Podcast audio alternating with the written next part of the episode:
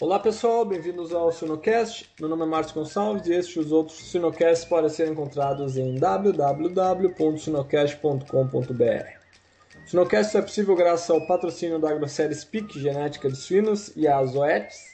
A divisão de saúde animal da Pfizer passou a se chamar Zoetis. E os parceiros Suinocultura Industrial e ao Suinotec. Essas empresas apoiam a educação continuada na suinocultura brasileira. No site do Sinocast você encontra, além dos episódios em MP3, diversos recursos para download. Hoje a nossa conversa será sobre o tema carne suína, mitos e verdades. Nosso convidado para mais um episódio é o Dr. Luciano Roupa, que já esteve conosco há algum tempo atrás. Dr. Luciano Roupa é um dos maiores especialistas em mercado mundial de carnes, é médico veterinário com 40 anos de experiência, foi o primeiro presidente da Abraves em 85. Em 1995 fundou a Nutron Alimentos, onde trabalhou até 2008. Posteriormente, a Nutron foi adquirida pela Provime Latinoamérica, onde trabalhou até 2011. Atualmente é diretor-presidente da L Roupa Consulting, empresa de consultoria especializada em agronegócio. Olá, Roupa, tudo bom? Tudo bem, Márcio? Obrigado pela oportunidade de estar com você por essa segunda vez prestigiando o Suinocast, essa grande iniciativa que tem ajudado muitos colegas de campo a se atualizar de forma bastante prática. Obrigado, obrigado a você pela disponibilidade. E a Ponte Preta, como é que tá? Ponte Preta esse ano não está bem, mas houve, com essa paralisação da Copa das Confederações, houve tempo de organizar o time e espero que para o segundo semestre ela volte de novo a ocupar os cargos de liderança que sempre a caracterizaram. Que maravilha! Com novo técnico e tudo agora? O novo técnico agora, Paulo César Carpegiani, estamos num outro ritmo, noutra. Estamos começando de novo. O ano começa agora. Três jogos, três derrotas, mas agora nós vamos. Agora vai. Isso. Ótimo. Vamos falar de suinocultura então. Roupa, para irmos direto ao ponto, como está o ranking de consumo de carnes por espécie e como ele se distribui pelos continentes? Olha, a carne suína continua sendo a carne mais consumida no mundo. Em média, consome-se 15,5 quilos por habitante no planeta. É, a carne de frango vem em segundo lugar, hoje com 14,1 quilos. E em terceiro lugar está a carne de bovina, com 9,4 quilos por habitante. Todas as pesquisas mostram que, com o forte crescimento da carne de frango, principalmente em países onde o consumo da carne suína é proibida, exatamente os que têm religião é, ligada a, a, a, são os muçulmanos, né? Com isso, o aumento do consumo da carne de frango nesses países tem feito com que cada vez ela se aproxime mais do consumo da carne suína. Estima-se que até do ano 2020 a carne de frango irá ultrapassar o consumo da carne suína, justamente porque alguns países têm restrições religiosas ao consumo da carne suína. Quando nós olhamos a América Latina, que é o nosso continente, é, realmente a América Latina é, a carne suína não é a mais consumida. A mais consumida já é a de frango, com 33 quilos, seguida da carne bovina, com 26 quilos, e a carne suína, com 11,5 quilos.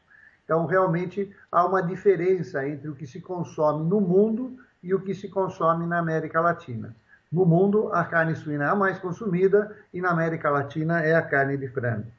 Muito interessante. Bom, para falar de mitos e verdades, então, quais são os maiores mitos da carne suína? Olha, é, eu acho que tem três aspectos que são muito importantes quando se fala em carne suína: é o sabor, se ela é saudável ou não, e se ela é segura ou não. Essas são três grandes perguntas que constam de todas as pesquisas de carne suína.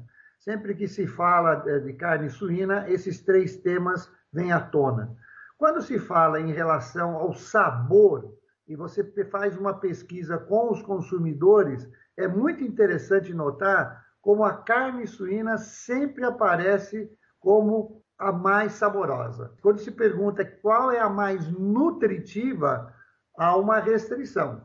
Aí realmente o, o frango aparece em primeiro lugar nas pesquisas. Mas quando é. se fala em sabor, a carne suína sempre é considerada em primeiro lugar.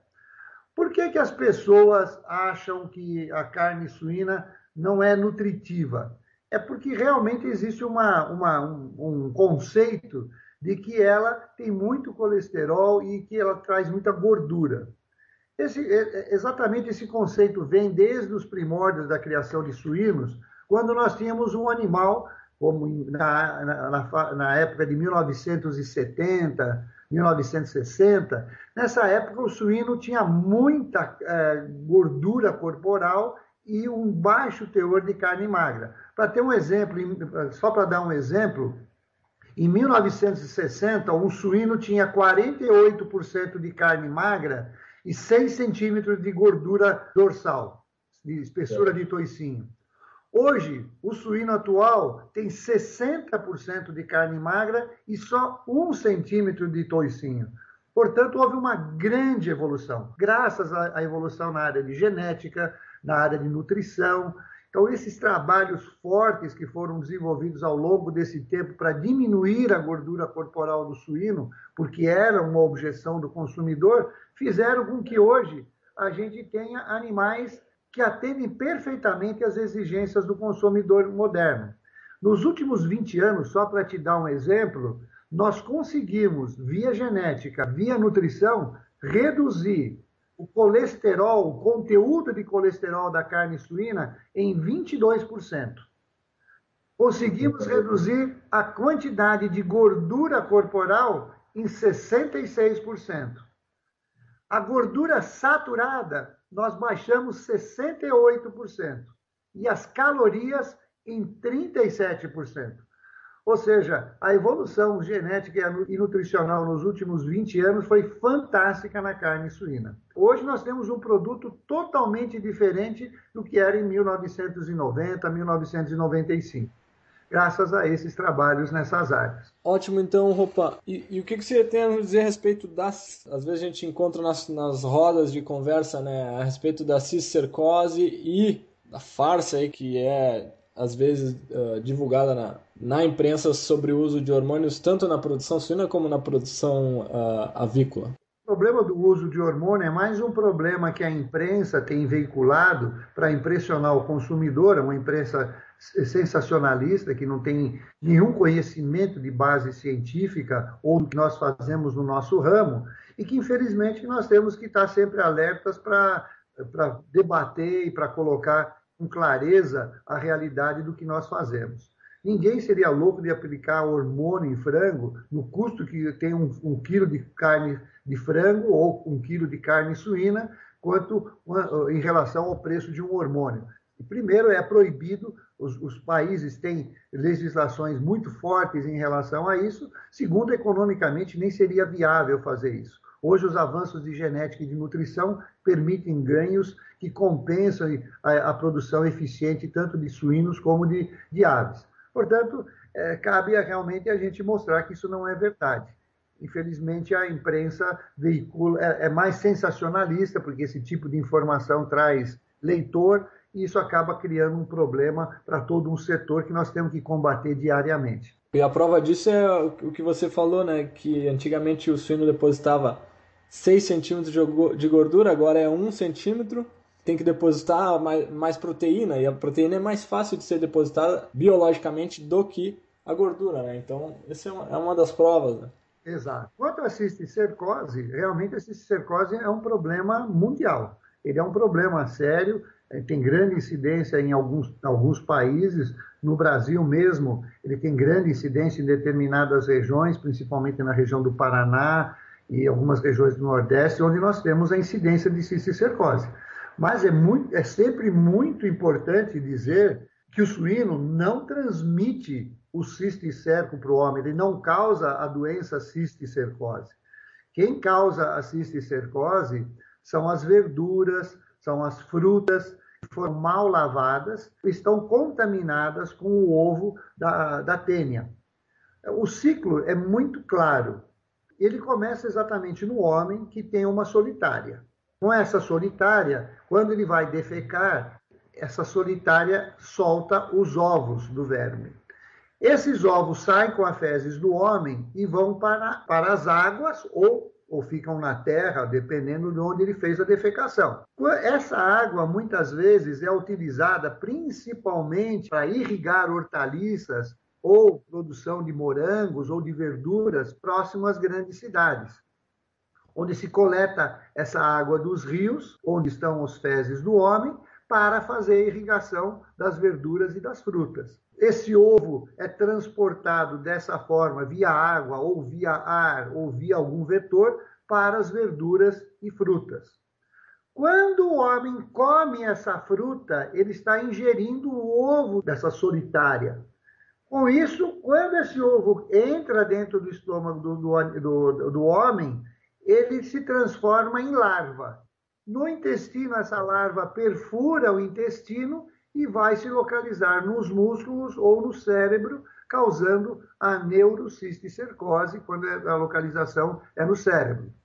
Então, na verdade, é o próprio homem que se autocontamina ou contamina as verduras e, a, e as frutas que depois, sendo ingeridas, acabam causando essa enfermidade. Como que o suíno se contamina? Ao comer essas mesmas verduras ou restos de alimentos que também estão contaminados com esse ovo. Aí ele também ingere o ovo e esse ovo, quando chega no seu estômago e intestino, se transforma em larva e perfura o intestino do suíno e se localiza na musculatura do suíno, causando a famosa canjica, como é conhecida é, é, vulgarmente. O homem, ao comer esta carne suína contaminada, se ele não aquecer, se ele não fizer nenhum tratamento na carne, a carne estiver crua e essa larva estiver, é, estiver viva, o que, que vai acontecer? Ele está ingerindo a larva. Quando a larva chega no intestino do homem, ela se transforma em verme adulto. Então ela se transforma em solitária, fechando o ciclo homem, verdura ou fruta, suíno. Portanto, o suíno não causa a cisticercose para o homem. Ele é uma vítima de cisticercose. Ele tem a cisticercose. Ele tem a larva. O, e transmite essa larva para o homem, que se transforma num verme chamado solitária no intestino do homem. E aí começa de novo esse verme a produzir os ovos. Então ele faz parte do ciclo, mas ele não causa os tumores cerebrais, a neurocisticercose, como a imprensa sensacionalista sempre alega. Portanto, é uma questão de, clara de conhecimento do ciclo do verme. É, essa, essa confusão sempre foi feita porque, normalmente, alguns tipos de parasitas não têm a fase de larva, tem a fase de ovo e já se transforma em verme adulto. No caso da cisticerca, tem o ovo e tem a larva. É um estágio a mais no ciclo de desenvolvimento do verme. Portanto, essa confusão é originada em relação a isso. Então, realmente é um problema sério, mas é um problema de saúde humana. O tratamento é feito em tratar o homem para acabar com a, com a solitária, dando vermífugos, que hoje existem, que são muito eficientes, o importante é sempre, quando se come uma verdura ou uma fruta, sempre fazer uma higienização, lavar muito bem. As verduras têm que ser colocadas em permanganato, ou tem vários, ou cloro, tem vários produtos disponíveis em qualquer supermercado, para você sempre limpar as verduras, para matar não só esse verme, como todos os outros, né? E também é, no caso do suíno, é interessante, porque na suinocultura moderna, praticamente os suínos não têm acesso a esses restos de alimentos. A suinocultura tecnificada é feita à base de rações de milho e de soja, ou seja, ele não vai comer restos de alimento. Lógico que nós não podemos dizer que não existe no mundo suíno que não come resto de alimento. Lógico que tem. No nosso país tem, e tem em todos os países. Isso realmente é um tipo de suinocultura que deveria acabar. As autoridades sanitárias de saúde humana deveriam fechar toda a granja que utiliza restos de alimentos, porque realmente existe essa possibilidade de contaminação para esses animais criados desse tipo. E essa minoria acaba prejudicando o trabalho sério que é feito nas granjas tecnificadas. Então, é a chamada suinocultura de fundo de quintal, que hoje ainda está presente na China, por exemplo, em mais de 50% das criações. Na América Latina, mais de 30%, 40% das criações em vários países da América Latina ainda é esse tipo de suinocultura de fundo de quintal. Em inglês se chama backyard.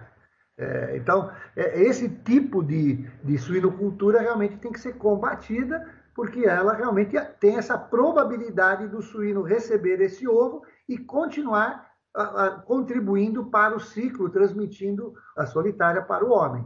Então, é um trabalho de saúde humana em todos os países diminuir esse tipo de, de suinocultura. Sim. E eu não, eu não tenho informação, Roupa, mas talvez você tenha, mas eu aposto que nos últimos anos, nas últimas décadas, baixou muito a, a, prevalência dessa enfermidade.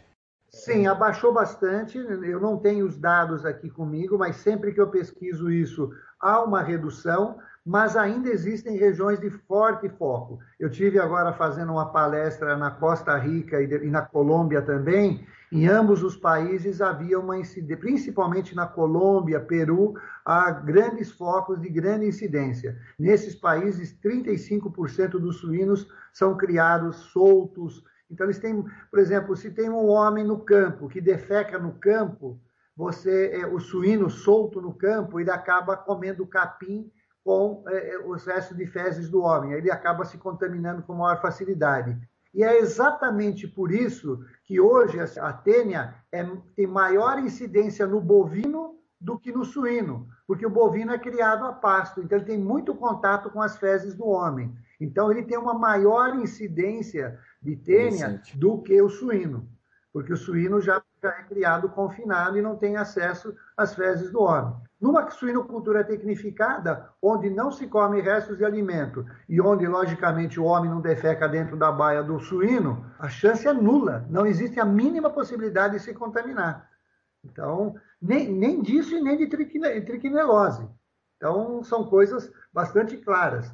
Na verdade, o suíno é uma vítima do próprio homem, não o homem vítima do suíno. Sim, muito bem. Bom, voltando agora à carne suína, roupa. Quais são as características da carne suína quando comparamos com as outras carnes? Olha, quando nós olhamos a parte de gordura, de gordura saturada, colesterol e calorias, nós podíamos dizer que o consumidor moderno que gosta de comer carnes está muito bem servido tanto a carne suína, como a carne de frango, como a carne bovina, eles possuem níveis muito semelhantes de gordura total, de gordura saturada, colesterol e calorias. Se nós pegarmos alguns cortes específicos, comparando o lombo com o peito do frango, com o filé mignon, que são três carnes assim, vamos chamar as três carnes mais nobres de cada espécie animal, nós vamos ver que as diferenças são muito pequenas. O lombo do suíno tem menos gordura do que o filé mignon. Só para você ter uma ideia, tem 3 gramas de gordura total no lombo contra 8 gramas no filé mignon. E o peito do frango sem pele, sem pele, porque a pele do frango tem bastante colesterol, mas se nós olharmos sem pele, também tem três. Ou seja, praticamente o lombo e o peito do frango têm a mesma gordura total. Quando falamos em gordura saturada, que é a gordura que faz mal para o homem, o lombo e o peito do frango têm a mesma quantidade, uma grama cada 100 gramas de carne.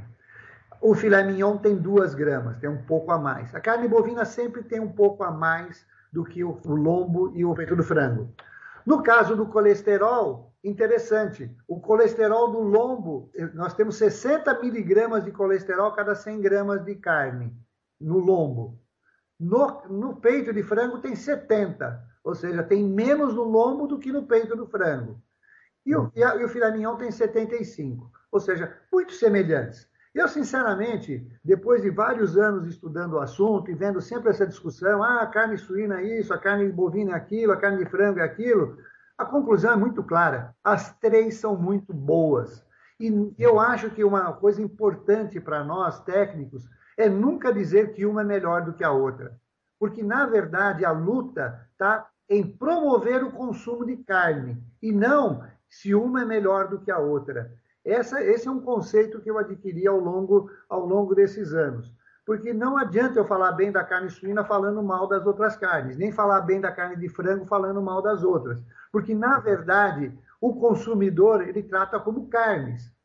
É muito importante que a gente. Nós já temos uma luta violentíssima contra uh, vários, várias, uh, vários tipos de tendências que querem diminuir o consumo de carnes no mundo como é, não coma carne uma vez por semana, ou não coma carne por causa disso e daquilo. Enfim, existe uma. A nossa luta é para que se consuma carne. E dentro das carnes, as três estão muito bem equilibradas, muito bem equilibradas.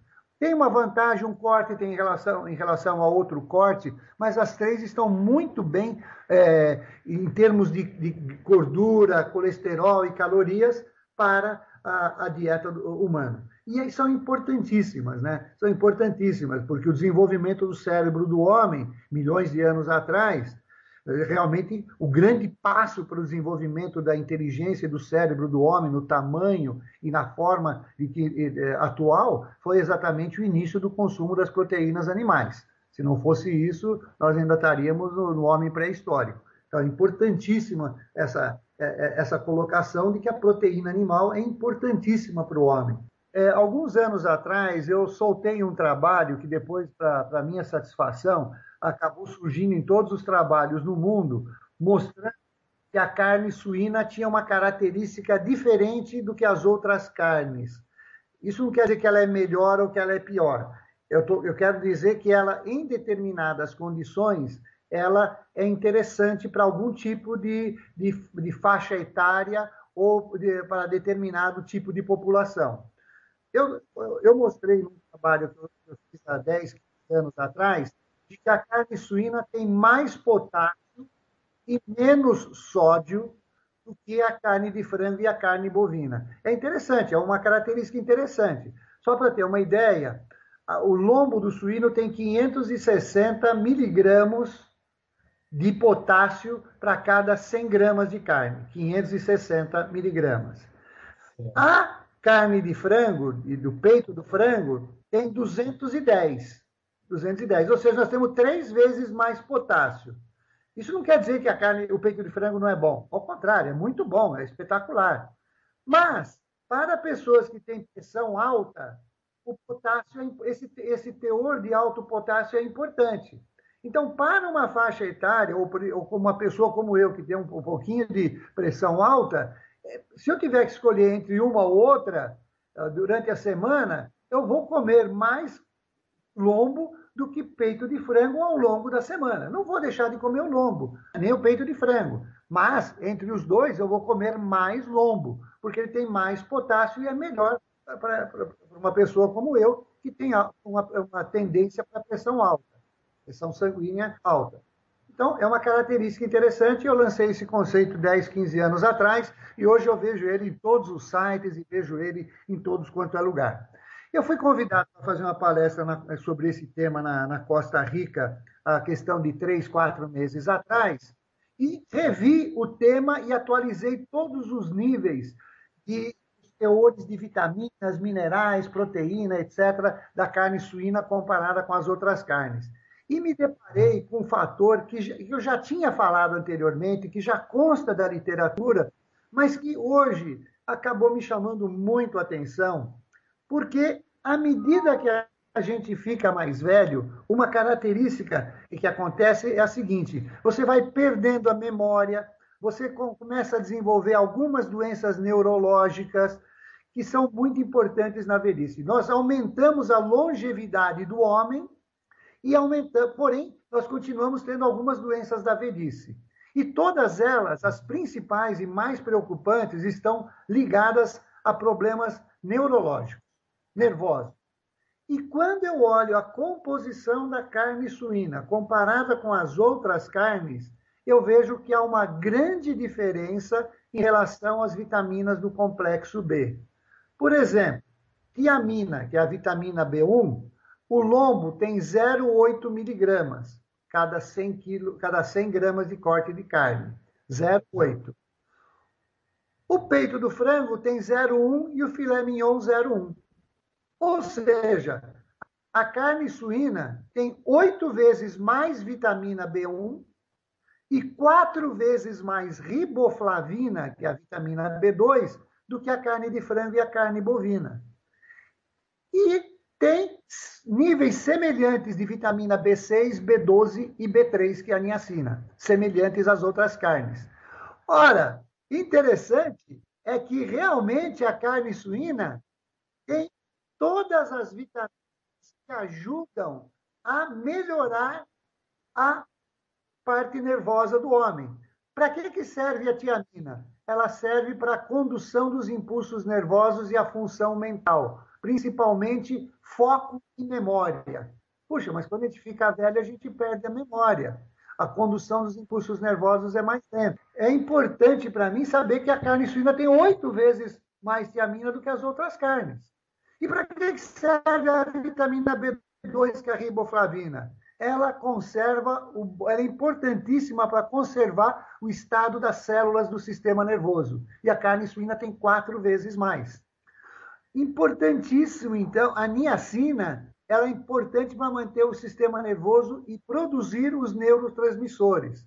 A B12 para o desenvolvimento normal do sistema nervoso. A B6 para o crescimento e reprodução das células nervosas. Ou seja, uma pessoa de idade, atualmente, ela diminui o consumo de carne suína porque tem na sua mentalidade de que ela tem muito colesterol e gordura. Na verdade, a verdade nua e crua é a seguinte: a carne suína não tem gordura, é igual aos outros, não tem colesterol maior que as outras carnes e ela tem as principais vitaminas em quatro a oito vezes mais que as outras carnes, que favorecem o sistema nervoso das pessoas de maior idade. Então, deveria ser amplamente recomendado para pessoas de mais de 60 anos de idade. Ótimo, Roupa. Sobre as tendências, eh, quais são as perspectivas para o consumo de carne suína no Brasil e no mundo, aonde vai ocorrer aí o maior aumento de consumo da carne suína? Exato. Hoje nós já temos uma perspectiva de qual vai ser o consumo de carne suína no ano 2021, 2020, 2021. É, Estima-se, hoje nós estamos com 15,5 quilos por habitante ano, estima-se que no ano 2020 e 2021 nós estaremos consumindo 16,3 quilos em média no mundo. No Brasil, hoje, o consumo é de 14,8 quilos, nós estamos abaixo da média mundial, e a Associação Brasileira de Criadores de Suínos tem feito uma campanha fantástica no Brasil nos últimos 3, 4 anos de divulgação do consumo da carne suína. A meta é de se chegar a 18 quilos de carne suína em 2015 e 2016. Então, existe realmente esse trabalho no Brasil de passar de 14,8 para 18 quilos, enquanto que o mundo, gradativamente aumentando a população e aumentando o poder aquisitivo dessa população, irá passar dos 15,5 para 16,3 quilos por habitante ano nos próximos 10, 9, 10 anos. Então, essa é a tendência mundial. O maior consumo de carne suína hoje ele está realmente no continente asiático, porque os, os chineses têm um grande, uma grande apreciação pela carne suína. E como lá tem 1 bilhão e 300 milhões de pessoas, então, em termos de quantidade, em quantidade está no continente eh, asiático o consumo de carne. Quando você fala em consumo de carne por habitante, o maior consumo é na Europa, com 35 quilos em média de todos os países por habitante. Em segundo lugar está a América do Norte, com 27 quilos. A América Latina está com 11,4. A Ásia tem 14,7 quilos. E a África, só 1,1 quilo de carne suína por ano por habitante. Esse é um grande mercado que temos uma dificuldade muito grande de entrar devido a problemas religiosos, mas que tem um bilhão de pessoas e o consumo de apenas 1,1 quilo. Né? A, grande, a grande perspectiva de crescimento da carne suína é no continente asiático. Com 14,7 quilos, eles estão abaixo da média mundial de 15,5. E como lá as economias crescem a mais do que 5, 6% ao ano e o poder aquisitivo aumenta, o número de pessoas da classe média aumenta, a grande perspectiva do aumento da carne suína é exatamente na Ásia e na América Latina.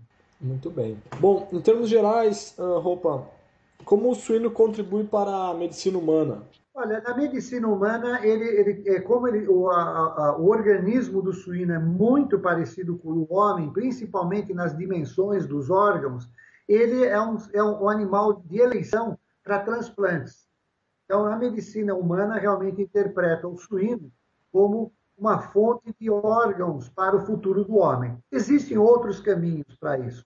E outros caminhos até têm sido mais viáveis do que tirar os órgãos do próprio suíno. Mas hoje, nós, por exemplo, podemos dizer que nós podemos fazer enxertos de pele do homem em casos de queimadura de terceiro grau com a pele do suíno de forma temporária, não definitiva, mas de forma temporária pode ser usada a pele do suíno. A glândula pituitária do suíno, ela fornece o hormônio ACTH para o homem, se pode extrair produzir o hormônio para o homem. A hemoglobina do sangue do suíno pode ser usado em medicina humana. Hoje existem outras formas e até não se usa muito o sangue do suíno, mas também é uma, uma tendência. Do pâncreas do suíno você pode extrair insulina. Então, existem outras formas de ter insulina para o homem, mas do suíno também pode ter. A mucosa intestinal do suíno, você pode extrair a heparina, que é um anticoagulante, muito importante para o homem também. Eu acho que o principal são os órgãos para transplante em casos de emergência e principalmente as válvulas cardíacas do coração de leitões.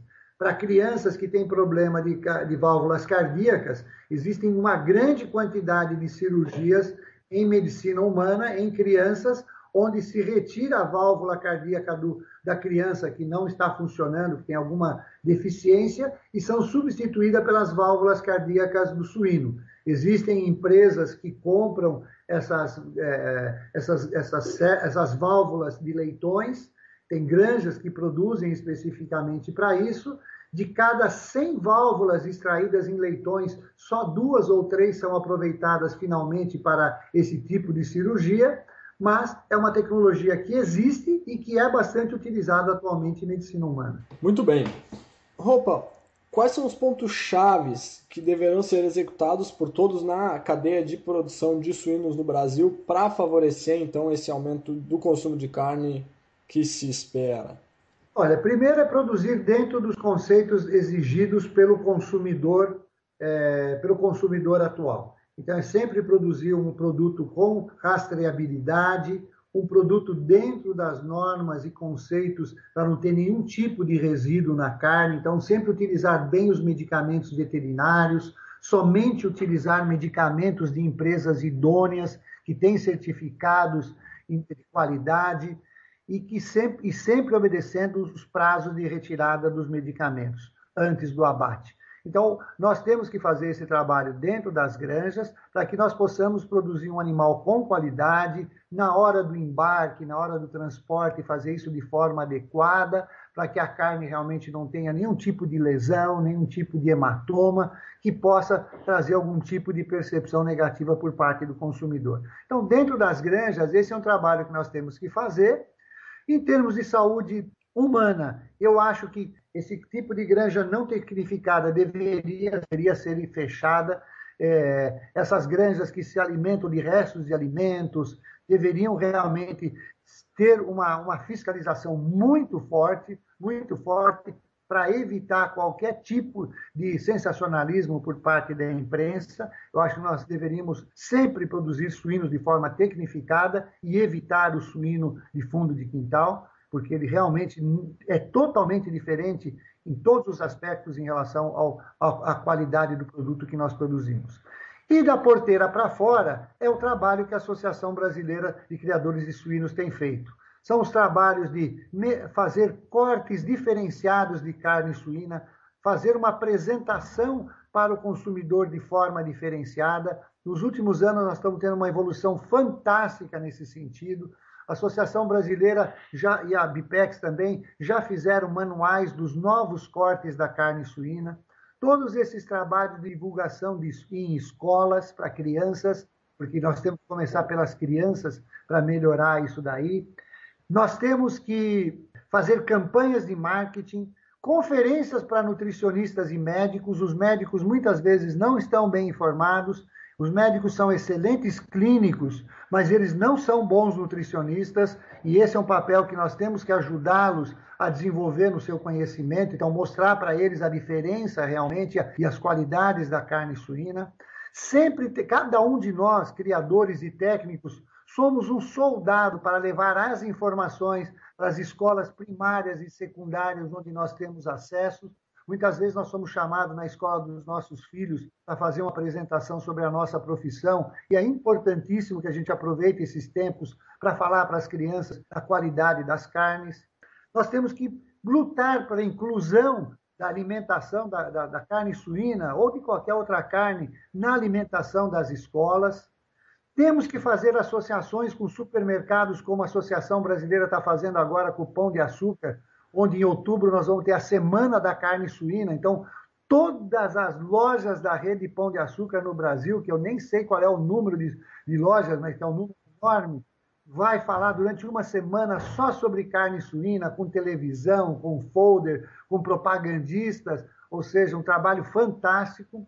Desenvolver novos cortes, estimular o consumo de carne fresca, porque aqui no Brasil 80% do consumo da carne suína no Brasil é carne em embutidos, né? Sob a forma de embutidos. E praticamente o consumo de carne fresca é baixo no Brasil. É só 20% do, dos, dos 14,8 quilos. Então, que estimular o consumo da carne suína através de cortes, aulas de culinária para as donas de casa, aulas de corte para os açougueiros, tudo isso que é o trabalho que a Associação Brasileira está fazendo muito bem e está dando um resultado fantástico. E passamos de 13,5 quilos para 14,8. Chegamos a 15,1, caiu esse ano para 14,8 por causa da situação econômica que, que houve no final do ano passado. Mas esse ano aqui, melhor, se melhorar a economia, realmente nós ultrapassamos facilmente os 15 quilos por habitante, graças a esse excelente trabalho da BCS e da BIPEC. Excelente trabalho, realmente. Bom, Roupa, para concluir, é, qual a sua mensagem em relação aos mitos e verdades da carne suína para finalizarmos esse episódio do Sinocast? Olha, eu tenho, eu tenho uma apresentação que eu acabei de fazer para, que eu preparei para fazer no Congresso Latino-Americano lá na Costa Rica e que eu coloquei no SlideShare. O SlideShare hoje, para quem entra lá com o meu nome, vai encontrar, Luciano Ropa, vai encontrar esta apresentação, que tá, está feita com os dados atualizados de conteúdo de, de todos os nutrientes da carne suína comparada com as outras carnes, atualizados para 2012.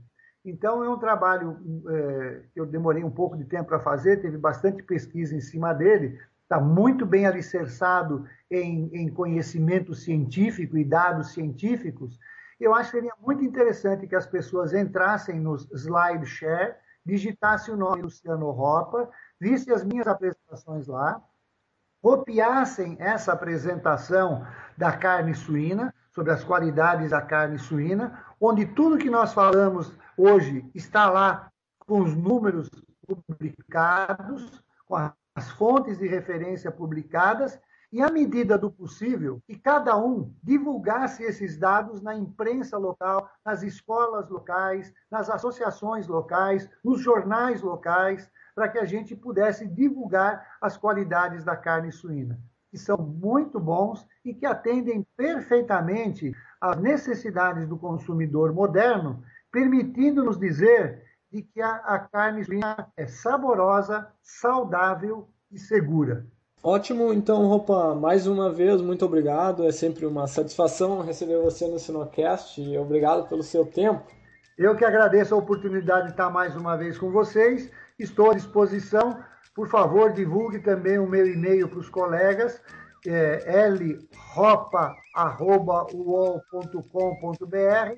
Qualquer dúvida, qualquer necessidade de dados Contem comigo, porque nós somos apenas alguns poucos soldados que temos que vencer essa guerra e a divulgação da carne suína. Então, toda pessoa que se engajar nessa campanha ou nessa, nessa luta da nossa classe será sempre muito bem-vindo. Sem dúvida. Muito obrigado. Tá bom, um grande abraço e parabéns por, pelo tema escolhido.